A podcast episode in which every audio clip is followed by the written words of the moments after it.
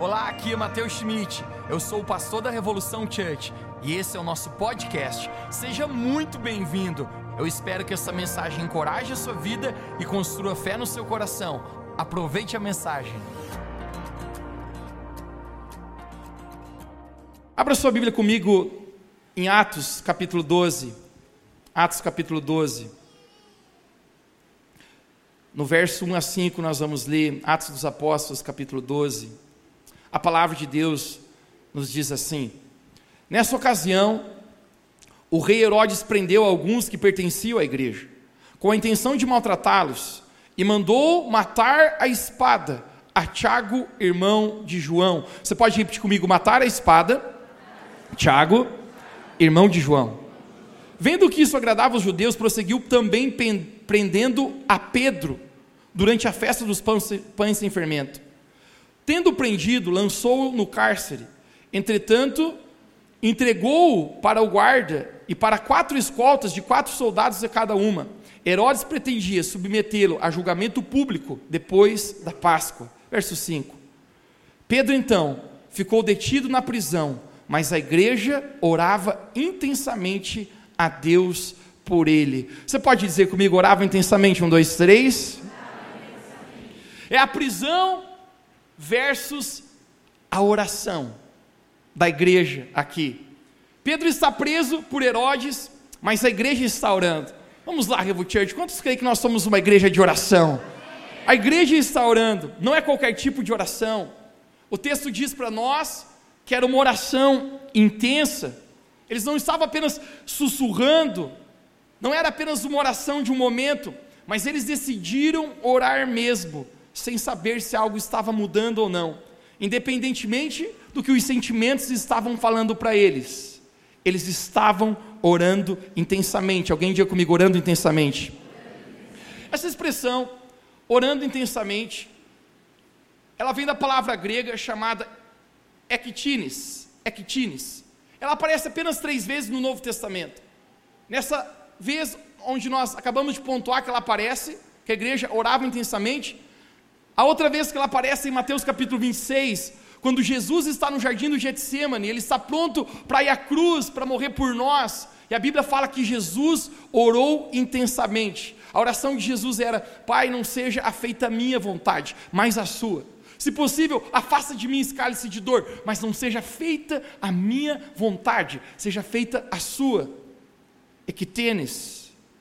E a outra vez que aparece, eu gostaria que nós pudéssemos ler juntos. Em Mateus capítulo 7, no verso 7, diz assim: Jesus falou essas palavras: peçam, equitenes, orem intensamente, e lhes será dado. Busquem e encontrarão. Batam na porta e vos lhes será aberta. Pois todo o que pede recebe, o que busca encontra, e aquele que bate a porta será aberta. Você pode dizer comigo nessa noite: aquele que bate a porta lhe será aberta. O tema da minha mensagem nessa noite é batendo na porta. Batendo na porta. Você poderia fechar seus olhos e orar mais uma vez comigo? Querido Jesus, nós te agradecemos pelos próximos instantes aqui nesse lugar. Eu oro que teu Espírito Santo possa falar conosco agora. Deus, agora eu oro que a gente possa aquitar nossas vidas. Deus, e o poder da tua palavra possa ser liberado nesse lugar. Fala conosco, Jesus. Não pode ser palavras humanas, mas tem que ser algo que teu Espírito Santo faça em nosso coração hoje. Então eu oro que a sua presença aumente nesse lugar. Aumente a tua presença nesse lugar, Espírito Santo. Conecte nossas mentes e corações. Nós estamos com o nosso coração aberto para ti. Essa é a nossa oração em nome de Jesus. Você pode dizer comigo amém? amém. Vamos lá. Viver com seres humanos, às vezes, é engraçado, sim? Viver com seres humanos tem hábitos diferentes, maneiras diferentes de ser, e às vezes é, você acaba conhecendo tão bem as pessoas que você conhece elas em mínimas atitudes, em mínimos detalhes. Lá em casa eu recordo que quando é período de férias, normalmente todo mundo está junto na mesma casa e existe apenas um banheiro. Isso é caótico, porque no momento de tomar banho, todo mundo quer tomar na mesma hora, porque a propósito é domingo, dia de tomar banho, de vir à igreja. Você crente, onde você veste a tua roupa e toma banho para onde? Na igreja. E é aquele caos, porque você está tomando banho e literalmente você não tem paz. Porque quando você está no banho, alguém bate na porta. Rápido! Sai daí! Eu consigo identificar pela batida na porta exatamente a pessoa da minha família que está batendo. Se o toque é leve, é a minha mãe que é doce. Se o toque é moderado, é o meu pai, só dando o recado. Ei, garoto, sai daí. Se a batida é um pouco mais acentuada, eu sei que é o meu irmão. Se não tem batida na porta, é só o trinco, só trac, trac, trac, trac, trac, é minha irmã apavorada. Eu consigo identificar só no bater do toque. Da mesma maneira, viver um relacionamento com Deus é tão incrível, porque você aprende a discernir quando é Ele batendo na porta do seu coração. Você aprende a discernir quando Ele está tentando falar com você. E você aprende também a discernir quando não é Deus que está batendo na porta do seu coração, quando é inimigo que está tentando colocar palavras em sua mente para roubar a sua fé, para te desanimar e te desacreditar. Aprender a discernir quem está batendo na porta do nosso coração é muito importante. Porque normalmente nós acreditamos, vamos lá, nós acreditamos que quando a oposição bate na nossa porta, é o diabo. Normalmente nós pensamos quando coisas ruins batem na nossa porta, nós pensamos, é o capeta. Nós normalmente assimilamos dessa maneira. E muitas vezes nós achamos, quando coisas boas acontecem, é Deus que está batendo na porta. Mas deixa eu pontuar algo muito claro hoje aqui. Nem todo problema e oposição que bate na sua porta, muitas vezes é o inimigo tentando te desanimar.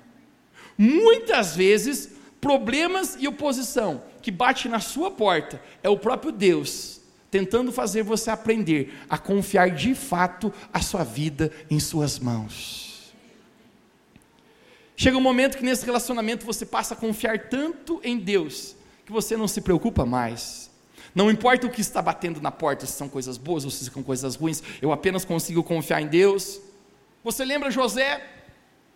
José, depois de passar por tanta adversidade na sua vida, em Gênesis capítulo 50, verso 20, ele diz: Vocês planejaram mal contra mim, mas Deus o tornou em bem. Porque quando você caminha com Deus, até as coisas ruins Deus faz com que se, sejam beneficiadas para a sua vida. O apóstolo Paulo, depois de ter passado por muito, em Romanos capítulo 8, 28, ele diz: Porque todas as coisas cooperam para o bem daqueles que amam a Deus, daqueles que são chamados segundo o seu propósito. Vamos lá, existe alguém aqui hoje à noite que você ama a Deus? Então todas as coisas cooperam para o bem. Mas Deus tem os seus meios de trabalhar em nossa vida. Eu gosto da frase que diz: às vezes Deus usa a minha vida para mudar os problemas, mas às vezes Deus usa os problemas para mudar a minha vida. Porque às vezes, no relacionamento e na vida com Deus, a oposição é a oportunidade. É difícil nós conseguirmos enxergar isso. Mas já aconteceu com você, quando você estava orando por uma porta aberta, por uma oportunidade, e na sua porta bateu oposição? Alguma vez você já pediu paciência orando para Deus? Dar-me paciência, Deus. Gente, eu vou falar para você, sinceramente, eu tenho medo de orar para Deus pedindo paciência. Porque se você orar para Deus pedindo paciência, Ele vai te dar uma oportunidade para você testar a sua paciência. Então você está dirigindo no trânsito e de repente alguém muito barbeiro corta a sua frente e te dá vontade de xingar, e quando você olha, tem um adesivo da Revo Church atrás. Então você ora por paciência, e seu esposo deixa a toalha molhada exatamente no lugar onde você deita na sua cama. E você diz: Eu já não te falei mil vezes. Mas Deus está dizendo para você: Você pediu paciência. Então você ora por paciência e você chega do trabalho num dia tão estressado, num dia tão cheio. E a sua esposa parece que deram corda nela, ela está que nem uma matraca, blá blá blá blá blá blá blá blá blá blá blá. E ela fala todas as palavras do mundo numa noite só. Mas você pediu por paciência. Porque muitas vezes aquilo que nós chamamos de oposição, Deus chama de oportunidade na nossa vida. Alguém está aqui, diga amém. amém. Você quer oportunidade? Então esteja preparado para oposição. Porque sempre na oportunidade se enfrenta oposição. Eu recordo quando nossa igreja ainda era muito pequena, nós reuníamos num auditório que cabia sentadas 136 pessoas, exatamente. E as pessoas já não conseguiam mais sentar, porque muitas pessoas vinham. Eu recordo quando um, um rapaz, um membro da nossa igreja, ele chegou e falou: Pastor, sabe qual é o meu sonho? Eu falei: Qual? Ele falou: O meu sonho é conseguir participar de uma reunião sentado. Já faz dois meses que, que eu sento e penso: Hoje deu, chega um visitante. A propósito, alguém nos visitando pela primeira vez aqui, nós amamos vocês. Vamos dar mais uma salva de palmas, Revo Church, para essas pessoas. Como nós somos cordiais, nós damos os, lugar, os lugares para os visitantes. É óbvio. Ele falou: faz dois meses que eu não sento. Eu, eu lembro que nós estávamos inquietos com isso. Eu comecei a orar para Deus e abriu a oportunidade de nós mudarmos para o teatro da nossa cidade, conhecido como Teatro Manajoara. Estava tudo certo. Então nós fizemos um vídeo, nós divulgamos para a cidade, nós empolgamos as pessoas, todo mundo estava convidando amigos, convidados, e na sexta-feira quando estava tudo pronto para acontecer o evento no domingo, meu telefone toca. E o rapaz responsável pela, pela Secretaria da Cultura, que era responsável pelo teatro, ele falou: Mateus, o evento de domingo não vai mais acontecer. Eu falei: What? Como? Não tem mais como, já está divulgado, não tem mais como voltar atrás. Ele falou: Não sei o que você vai fazer, Deus te abençoe. E desligou o telefone. Por que essa oposição, Deus? Eu achei que era uma, uma oportunidade que estava batendo na, na nossa porta como igreja, para mudarmos para um lugar maior e, e ser mais confortável para nós. Eu relembro que eu dobrei meus joelhos.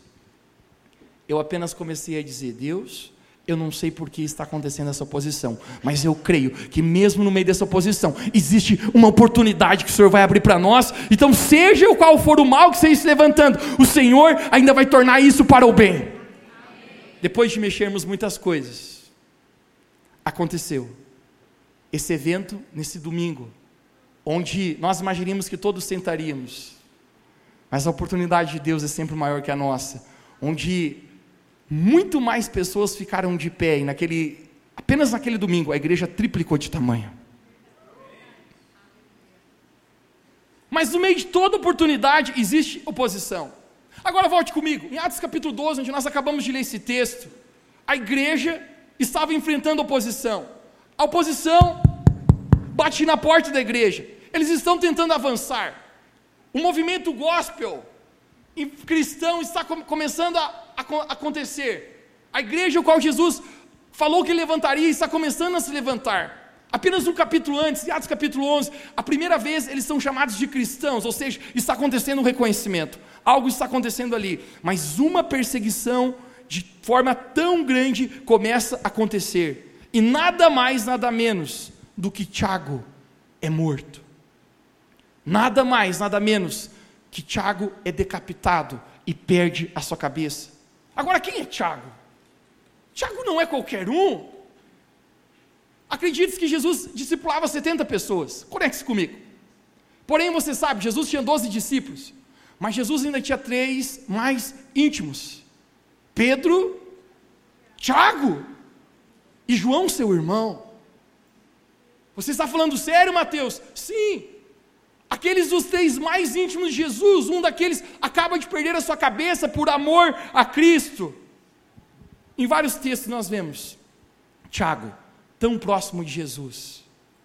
Em Mateus capítulo 17, quando Jesus chama apenas Pedro, Tiago e João para o monte conhecido como Monte da Transfiguração, onde Deus se transforma em glória, aparece Moisés e Elias, e ali está Jesus no seu estado de glória, e Tiago está ali.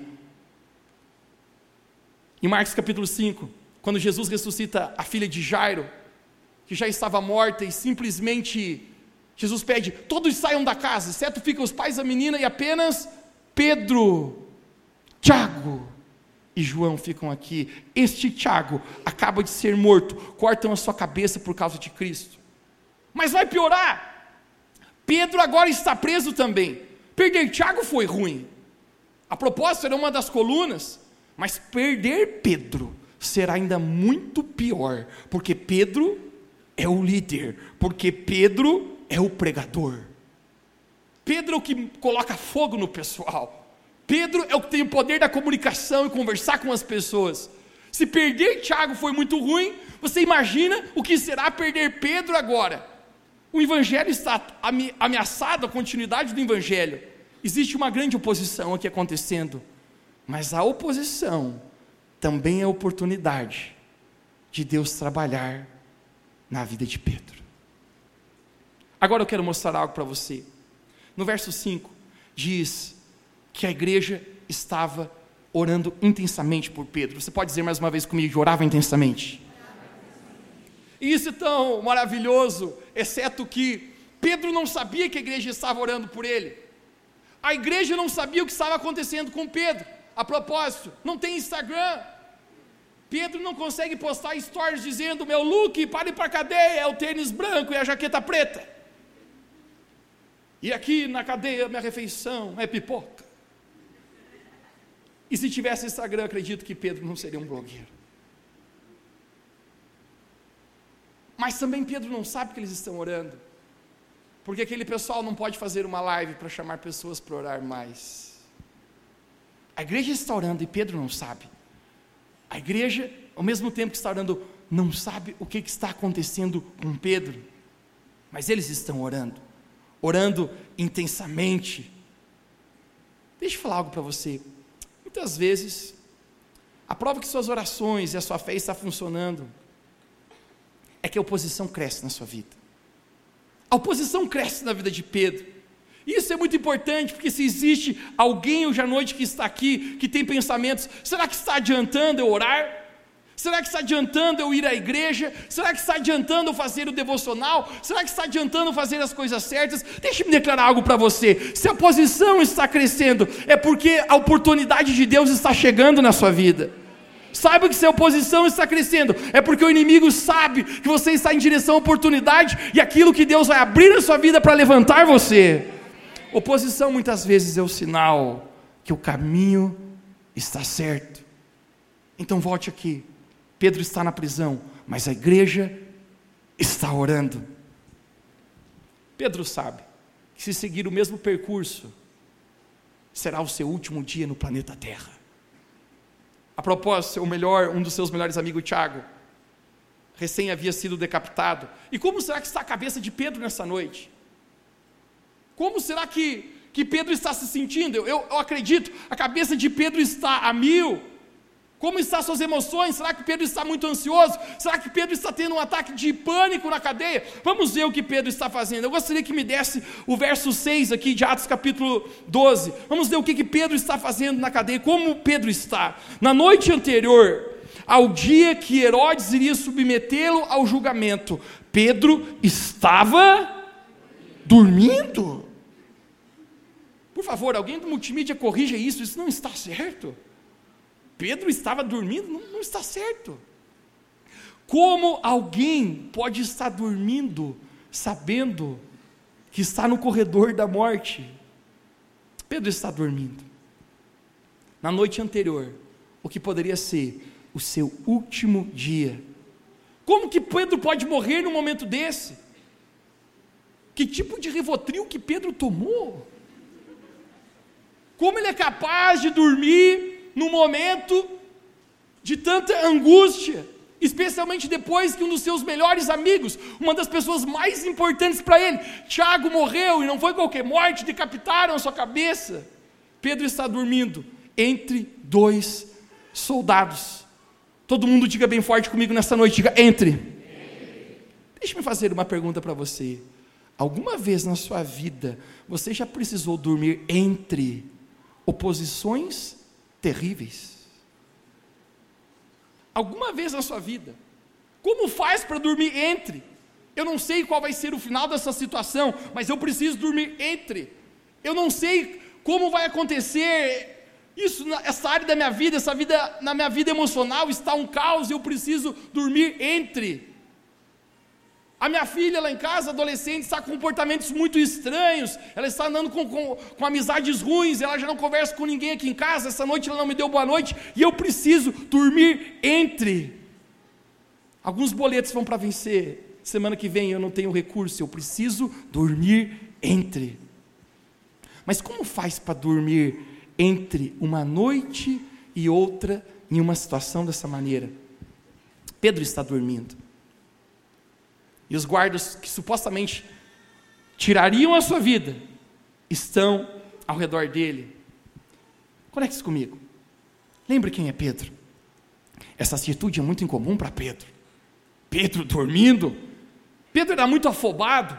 Ele sempre agia por impulso. Pedro sempre agia desesperado. Sempre que ele sentia alguma ameaça, e normalmente quando tinha a ver com a vida dele. Você lembra em João capítulo 18, quando vão prender Jesus no jardim, a primeira coisa que Pedro faz, ele puxa a espada dele e corta a orelha de um soldado. Pedro não é o tipo de cara que consegue dormir e descansar. No mesmo capítulo de João, capítulo 8, o mesmo Pedro nega Jesus três vezes, por quê? Porque quando perguntam se ele é discípulo de Jesus, ele pensa: se vão crucificar o meu chefe, imagina o que vão fazer comigo, empregado. E ele diz: não sou eu, não. Sabe por quê? Porque Pedro é o tipo de cara que não descansa, que não dorme, medo de perder a sua vida. Mas nesse momento de desafio, Pedro é capaz de dormir. Deixa eu perguntar para você: o que torna Pedro agora capaz de dormir nesse momento?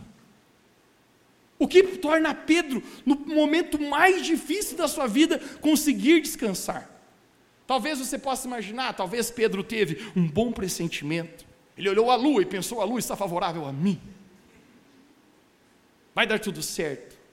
Ou talvez, agora, a oposição levou Pedro a uma oportunidade de aprender algo que Jesus sempre quis ensinar para os seus discípulos enquanto estava no meio deles. Você lembra?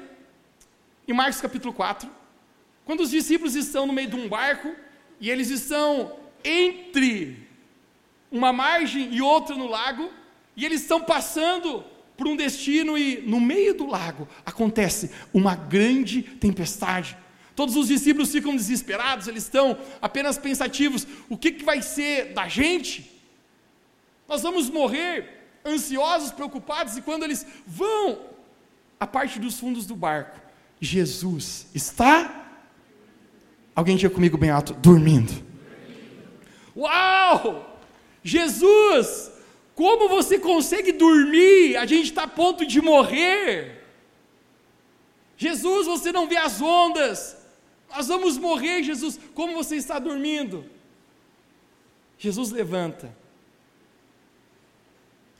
Com uma palavra, ele repreende a tempestade. Ele diz: Homens de pouca fé, por que, que vocês não aprendem a confiar? Por que vocês não aprendem a dormir? Talvez agora, Pedro na prisão, a oposição na vida dele está levando ele a oportunidade de aprender a dormir, confiar e descansar no Senhor. Isso é incrível. Isso é incrível porque nesse momento, Pedro está na cadeia entre a vida e a morte. Mas ele está dizendo: não adianta eu me desesperar, não adianta eu ficar roendo unhas preocupado, não adianta eu ficar ansioso em relação ao meu futuro, se vão cortar minha cabeça ou não, como de Tiago. Pedro apenas está aprendendo a dormir. Isso é uma palavra para muitos que estão aqui hoje. Deus diz: Eu posso fazer mais na sua vida, você dormindo e confiando em mim, do que você agitado, preocupado e ansioso com muitas coisas. Apenas aprenda a dormir e confie em mim. Então, depois de Pedro ter sido um homem inquieto, relutante e afobado. Essa história é muito linda. Pois no momento de maior aperto da vida de Pedro, ele está dormindo, confiando a sua vida no Senhor entre os guardas. Agora anote a frase. obediência vem sempre antes do milagre. Com Deus, obediência vem sempre antes do milagre. Sabe algo que eu notei? Muitas vezes a gente está esperando que Deus mande o um milagre bater em nossa porta, sim ou não? Você diz, Deus muda as situações, Deus mude as circunstâncias da minha vida. Mas deixa eu pregar algo para você. Normalmente na vida com Deus, não é um milagre que bate na nossa porta, mas normalmente Deus manda a obediência bater na nossa porta. Conecte-se com isso, nós vamos em duas histórias bem longas aqui. Você lembra de Davi, o rei Davi? A oportunidade que fez com que Davi fosse o rei de Israel a oportunidade que fez com que Davi crescesse em sua vida foi quando ele mata o gigante Golias. Essa foi a oportunidade. Mas você sabia que Golias nunca bateu na porta de Davi e disse: Rei hey, Davi, vem aqui me matar, porque depois que você me matar, você vai ser ascendido e vai ser a carreira de ser rei. Sabe o que bate na porta de Davi? O seu pai Jessé, apenas dizendo: Davi, me obedeça e leve comida para os seus irmãos. A oportunidade não era tão incrível, não parecia ser algo tão extraordinário, mas deixe-me falar algo para você. Normalmente as oportunidades de Deus vêm disfarçadas de pedidos de obediência para nós. Davi, apenas me obedeça. Você lembra de Abraão no primeiro livro da Bíblia, Gênesis? Quando Deus dá um filho para ele, esse filho que ele não poderia ter de maneira milagrosa. Deus dá um filho chamado Isaac. Mas deixe-me falar para você: a maior oportunidade que Abraão teve em sua vida não foi receber um filho de maneira milagrosa. A maior oportunidade que Abraão teve em sua vida foi de obedecer a Deus e sacrificar Isaac como obediência. Talvez você diga, Mateus, mas Abraão sacrificou Isaac? Eu acredito que sim, muitos acreditam que não. Mas Mateus, a própria Bíblia fala que exatamente no momento que ele ia sacrificar seu único filho, o próprio Deus bradou do céu e disse: Abraão não fala isso. Sim, mas Abraão sacrificou sim. Abraão sacrificou Isaac em seu coração. Abraão apenas abriu mão para Deus, ele disse: Deus, eu decido te obedecer. Você lembra da frase que eu pedi para você anotar? As oportunidades de Deus vêm disfarçadas de obediência em nossa vida. É tão incrível que Deus fala para Abraão. Posso dar de presente para você isso hoje? Alguém está aqui hoje à noite? No verso 16 de Gênesis capítulo 22, o próprio Deus fala assim: Eu juro por mim mesmo e eu declaro que por ter feito você o que fez, não me negando o seu próprio filho. Agora se conecte no verso 17, o que Deus fala em resultado da obediência de Abraão. Ele diz: Esteja certo que eu te abençoarei e farei dos teus descendentes tão numerosos como a estrela do céu e a areia do mar. Sua descendência conquistará as cidades dos que foram seus inimigos, e por tua descendência todos os povos da terra serão abençoados, porque você decidiu me obedecer, Abraão. Obediência abre a porta para o milagre, obediência abre a porta para a bênção. Agora vamos ver isso na vida de Pedro. Volte aqui. Pedro está aprendendo a confiar e obedecer a Deus. Isso significa se entregar. No verso 7, vamos lá. Atos 12, 7. Conecte-se na história. Repetidamente apareceu um anjo do Senhor e uma luz na cela. Ele tocou do lado de Pedro e o acordou. Depressa, levante-se, disse ele. Então as algemas caíram dos seus punhos. Alguém diga bem alto comigo nessa noite. Então as algemas caíram dos seus punhos. Deixa o verso aqui, eu quero mostrar algo para você aqui. Você não consegue enxergar isso? Parece que tem alguma coisa errada nesse verso. Porque Pedro está na prisão, ele está dormindo. Então o anjo chega e toca no lado dele, diz: Acorde, Pedro. E Pedro acorda. Agora, olha o que, que o anjo fala para ele: Depressa, levante-se. Diga bem alto comigo, diga: Levante-se. A ordem não deveria estar invertida?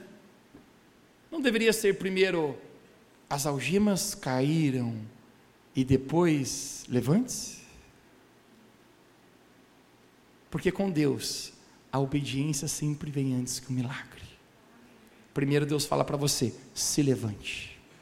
Mas Deus, eu estou com as algemas. Não. Primeiro, obedeça. E depois você vai ver as algemas caírem da sua vida. Isso é tão incrível. Você primeiro se levanta, obedece, e depois as correntes caem, ou seja, o milagre acontece. Você quer um milagre? Você vai ter que obedecer primeiro aquilo que Deus está pedindo para você fazer agora. Você quer a mudança na sua família, na sua casa, em alguma área da sua vida? Primeiro você precisa abrir a sua porta e deixar com que Ele faça aquilo que Ele já está pedindo para fazer em você. Porque se você ficar esperando as correntes caírem para depois obedecer, você vai perder o milagre. Todo mundo diga aqui nessa noite: obediência vem antes do milagre.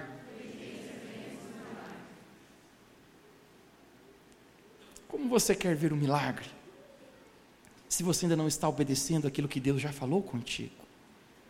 Alguém diz: hum, quando eu estiver realmente financeiramente bem, do jeito que eu imagino na minha vida, tudo perfeito, estabilidade. Aí sim eu vou obedecer a Deus e ser fiel nos meus dízimos, nas ofertas, colocando Ele em primeiro lugar e o reino de Deus. Não, você não vai, porque se você não é capaz de ser fiel no pouco, jamais você será fiel no muito.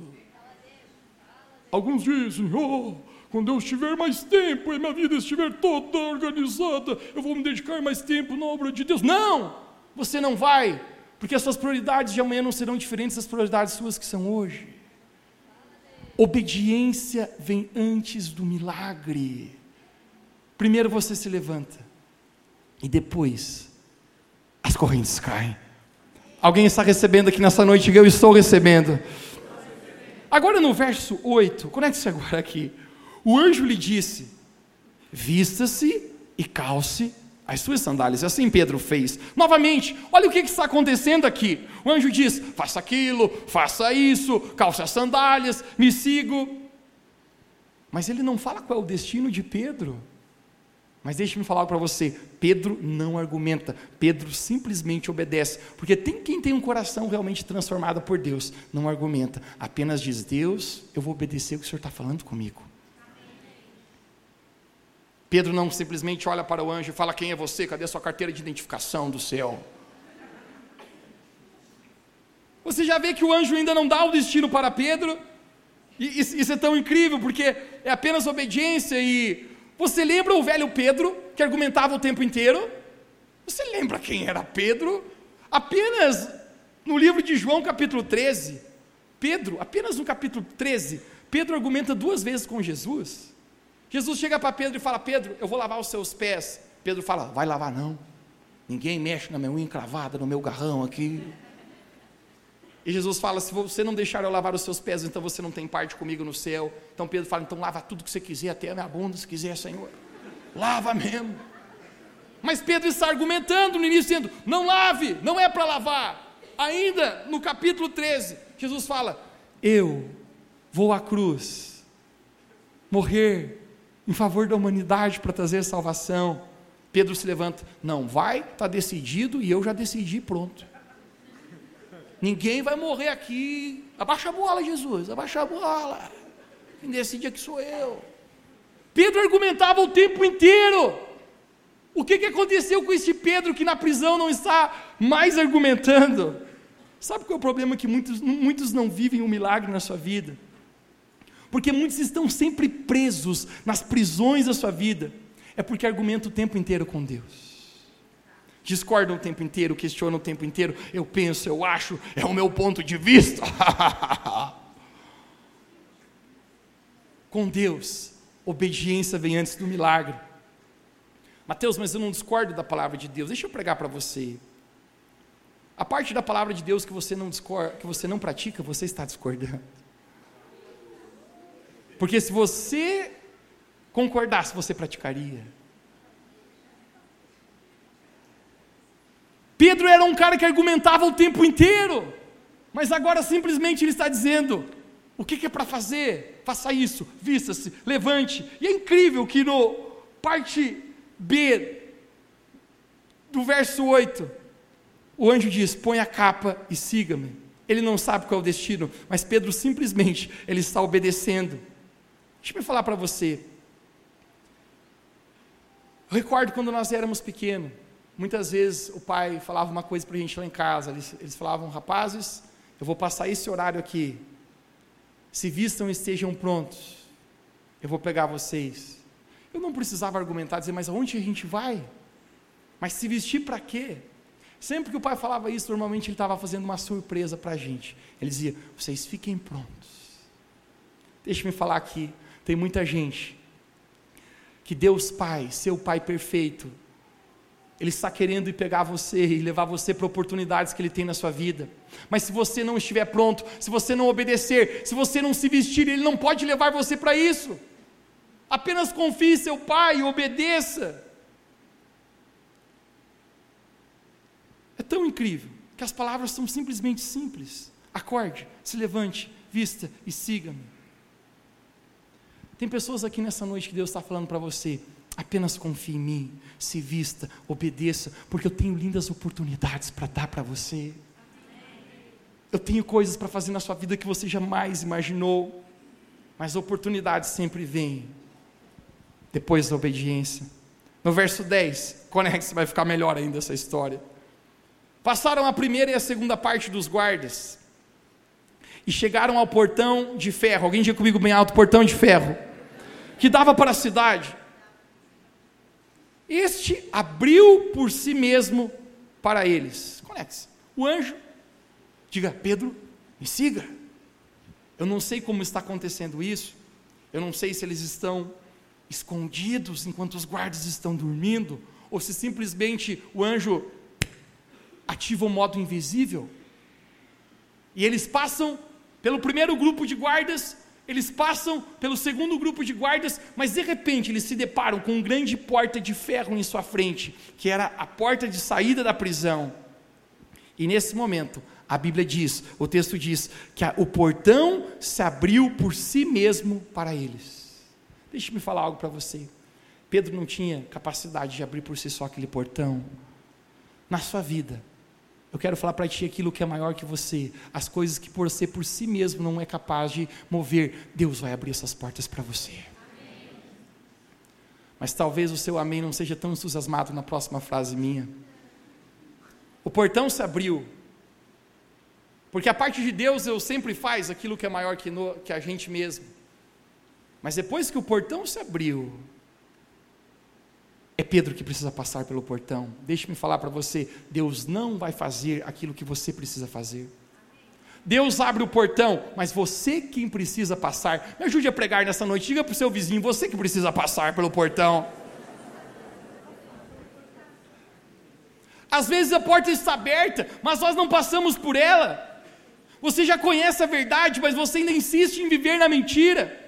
Você já sabe que o mundo é uma ilusão e não tem nada para te dar, mas você insiste em manter um pé lá. Você precisa apenas passar por esse portão, porque Jesus já abriu para você. Passe pelo portão nessa noite e saia da prisão. Tendo saído, caminharam longo de uma rua, verso 10, e de repente o anjo o deixou. Agora conecte-se. Quando ele sai da prisão, o anjo deixa Pedro. E esse é um momento decisivo, por quê? É muito importante agora. Porque agora que Pedro saiu da prisão, ele está na rua, qual é a porta que Pedro vai bater? Para onde Pedro vai? E isso é muito importante, porque nós na nossa vida precisamos aprender a bater nas portas certas. Porque você consegue imaginar que se Pedro não sabe para onde ele deveria ir, ele poderia voltar e bater na mesma porta da prisão no qual ele recém saiu? Eu vi tantas pessoas, cara, terem a sua vida transformadas por Deus, foram ao encontro com Deus, foram livres dos pecados e voltaram para aqueles mesmos pecados, cara. Eu vi tantas pessoas sendo curadas por Deus, pessoas que lutavam para sair daquele relacionamento abusivo, que te afastava de Deus, que te machucou muito, e você conseguiu se ver livre disso agora. Mas agora você estava batendo na mesma porta, num relacionamento totalmente errado dos padrões de Deus. Se você voltar para a mesma porta, você verá, virá, verá a mesma prisão, qual você recém saiu. Mas não, Pedro. É preciso saber a porta certa. No verso 12, percebendo isso, Pedro dirigiu a casa de Maria, mãe de João, também chamado Marcos, onde muita gente estava orando. Alguém diga comigo, estava orando. Em qual porta Pedro vai bater? Pedro bate na porta da casa certa, onde as pessoas estavam orando. Deixe-me falar para você aqui nessa noite. Eu não conheço a vida de todo mundo aqui, mas uma coisa eu sei: nessa noite você veio bater na porta certa, você veio bater na porta da presença de Deus, você veio bater na porta de Jesus, porque a presença de Deus é tudo que você precisa. Você está batendo na porta certa. Alguém diga bem alto comigo: Eu estou batendo na porta certa. Pedro vai bater na porta da casa de Maria, mãe de João, chamado Marcos, e todos ali estavam orando. Não é lindo? Eles estavam ainda orando. Eles estavam orando, ainda crendo, ainda clamando, ainda intercedendo, ainda batendo na porta dos céus, pedindo para que Deus livrasse Pedro da prisão. Mesmo sem saber se alguma coisa está adiantando na oração deles, eles estão ainda orando. Posso ser sincero com você? Eu confesso, eu não sei se fosse eu, eu ainda estaria orando. Porque se eu tivesse orado por Tiago, e eu tivesse visto Tiago morrer, eu não sei se eu ainda teria fé para continuar orando para que Pedro fosse liberto da cadeia.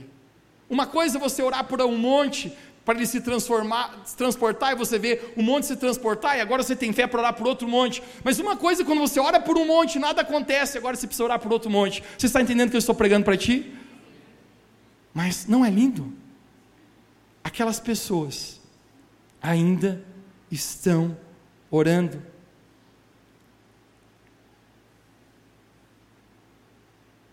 Eu acho que muitos aqui, nós já oramos por coisas, pedimos com sinceridade em oração coisas a Deus que nós não vimos acontecer.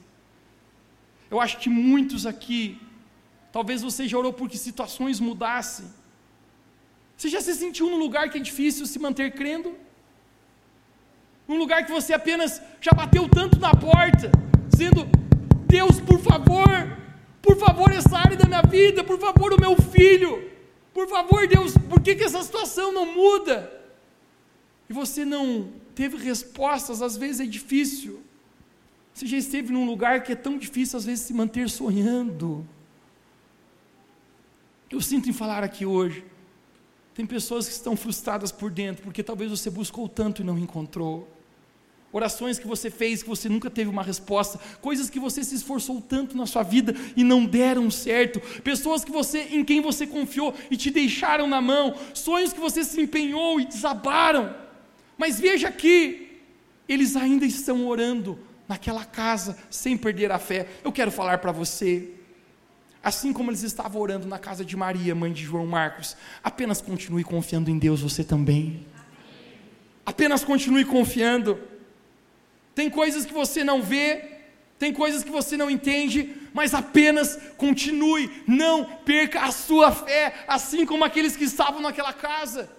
Assim como Isaías capítulo 55 diz: porque os seus pensamentos não são os meus pensamentos, assim como os meus caminhos são maiores que os vossos caminhos, Assim também os meus caminhos e os meus pensamentos são maiores que os vossos pensamentos, diz o Senhor. Apenas confie, continue crendo, orando, porque a fé é a certeza das coisas que nós não vemos, a convicção daquilo que nós esperamos. Eles continuam crendo naquele lugar. No verso 13, conecte-se agora. Pedro bateu na porta da casa. Eles estão lá orando. Não é incrível que aquilo por o qual eles estão orando, a resposta da oração está batendo na porta? Deixa eu falar para você hoje. Muitas orações que você faz para Deus, se você apenas se manter crendo, você vai ver a resposta bater na sua porta. Não é incrível? Pedro sai da prisão e Pedro está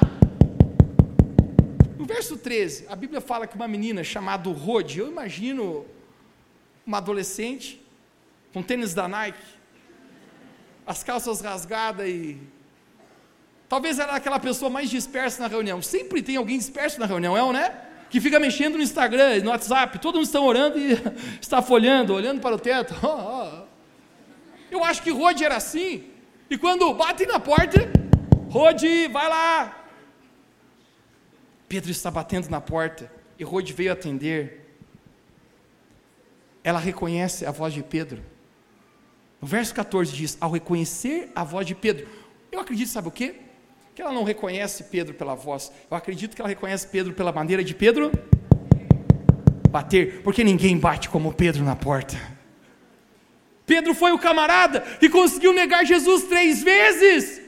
Pedro conseguiu sair dos caminhos de Deus, mas mesmo assim ele voltou e pregou em Pentecostes, porque ele descobriu que a graça de Deus é maior que nossos próprios erros. Ninguém continua insistindo tanto como Pedro, ninguém entrega a sua vida da graça de Deus assim como Pedro.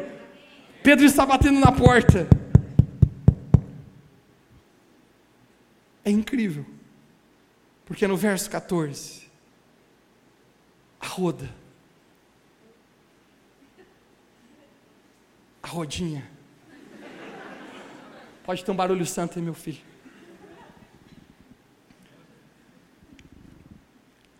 Ela deixa Pedro na porta. Ela fica tão empolgada com aquilo que ela vê, que em vez de ela abrir a porta para Pedro, ela sai correndo. Ela diz: Gente, Pedro está aqui. E Pedro está dizendo: Abre, mulher. Se os soldados me enxergam aqui, me pego de novo. Roda é tomada de tamanha alegria que ela vai contar para todo o pessoal que esquece Pedro na porta de fora. Mas no verso 15, me deu o verso 15. Eles, porém, começaram a dizer para Rodinha: Você está fora de si. Você está louca. You are out of your mind. Você não sabe o que está pensando. Como que Pedro está aqui? Pedro está na prisão. E deixe-me falar algo para você. Muitas vezes alguém falar para você que você está fora de si, que você está e não está em consciência, é um elogio, porque muitas vezes as coisas de Deus não têm uma racionalidade humana. Muitas vezes as coisas de Deus não são humanas, não são naturais, mas são sobrenaturais da nossa vida. Portas que Deus vai abrir para você não serão homens que vão abrir, mas serão coisas que você verá que o próprio Deus fez. Roda você não sabe o que está falando. Insistindo ela em afirmar que era Pedro, disseram: Olha o que eles dizem, deve ser o anjo dele. Você consegue ver isso? Para aquelas pessoas, era mais fácil acreditar que Pedro havia morrido e que era o anjo de Pedro, do que acreditar que realmente Deus tinha respondido a sua oração. Deixa eu falar para você, deixa eu pregar para ti hoje. Às vezes é mais fácil você acreditar que você não é digno. Às vezes é mais fácil você acreditar que acabou na sua vida. Às vezes é mais fácil acreditar que seu sonho não vai dar certo. Às vezes é muito mais fácil acreditar que as coisas morreram do que Deus é um bom pai e que Ele está cuidando de você. Aquelas pessoas estão dizendo: não, não, não é. Mas no verso 16, Pedro continua batendo. Alguém aqui diga nessa noite que eu estou batendo na porta. Eu sinto Deus falando para alguns que estão aqui hoje: não pare de bater na porta. Não pare de bater, mesmo que roda, deixa Pedro na porta e se afasta mesmo que as pessoas lá não estão acreditando que é Pedro. Deixe-me falar algo para você. Deus pode usar até mesmo a fé imperfeita de uma igreja desacreditada para tirar Pedro da prisão. Eles nem sequer criam, mas não tem a ver com que muitas vezes o nosso mérito, mas é a misericórdia, a graça de Deus sobre nós. Se você apenas continuar batendo, Pedro ainda está lá fora. Pelo amor de Deus. Se você apenas continuar batendo, se você apenas continuar crendo em Jesus, mesmo sem ver nada, Se você apenas continuar batendo, mesmo que as suas orações, você ore, ore, ore, você não está vendo nada mudar. Se você apenas continuar em fé, mesmo no meio quando tudo está escuro, e você sinta que você está num, num túnel que não tem luz no final, mas se você apenas continuar batendo como Pedro, a porta irá se abrir na sua vida. Talvez tenha pessoas hoje que você está nesse lugar aqui. E você sente-se dessa maneira. Eu quero declarar para você que no meio da sua oposição, Deus irá abrir oportunidades para que você cresça. Apenas obedeça, apenas se renda, apenas se entregue de fato a Deus. O livro de Apocalipse diz: essas são as palavras daquele que é santo e verdadeiro, aquele que tem a chave de Davi em suas mãos. As portas que ele abre, ninguém fecha, e as portas que ele fecha, ninguém abre. Eu sou o Alfa, o Ômega, o princípio e o fim. Apenas confie que Deus é o Todo-Poderoso. Nessa noite, Deus está levando você em trabalhar na sua vida, levando você a dormir e confiar, assim como ele fez na vida de Pedro, dormindo entre os guardas, obedecendo na prisão. Deixa eu perguntar para você nessa noite: o que você precisa dormir e descansar no Senhor hoje? O que você está tão preocupado e ansioso que tem tirado a sua paz roubado a inquietude do teu coração? o que você precisa obedecer a Deus, que impede você de ver o milagre acontecendo. Você anotou, está no seu bolso. A obediência sempre vem antes do milagre. Nessa noite, Rivo Church, eu quero declarar sobre nós. Existem muitas oportunidades que Deus tem para a nossa vida Existem coisas que nem você imagina que Deus vai levar você. Mas hoje Ele está chamando você para obediência. Hoje Ele está chamando você a confiar de fato nele. Hoje Ele está chamando você a conseguir dormir no meio da tempestade, no meio da prisão. Em que porta você está batendo? Em que porta? O portão de ferro está aberto apenas sai da prisão. Jesus naquela cruz, ao morrer por nós, ele abriu aquele portão, aquelas cadeias que nos prendiam. Apenas saia da prisão nessa noite. Não fique mais preso a isso. Deus está chamando você. Eu creio nesse lugar. Uma unção de Deus hoje para nos tirar das prisões. Se você está se sentindo quebrado e frustrado por dentro, hoje receba fé no seu coração, apenas continue batendo na porta. Se você recebe essa palavra, você pode dizer amém onde você está. Fique de pé comigo, vamos orar.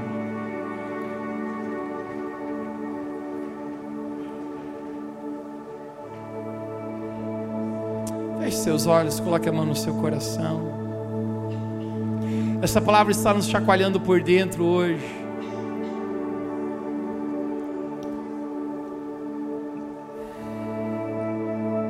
Essa palavra está nos, nos movendo da prisão para fora.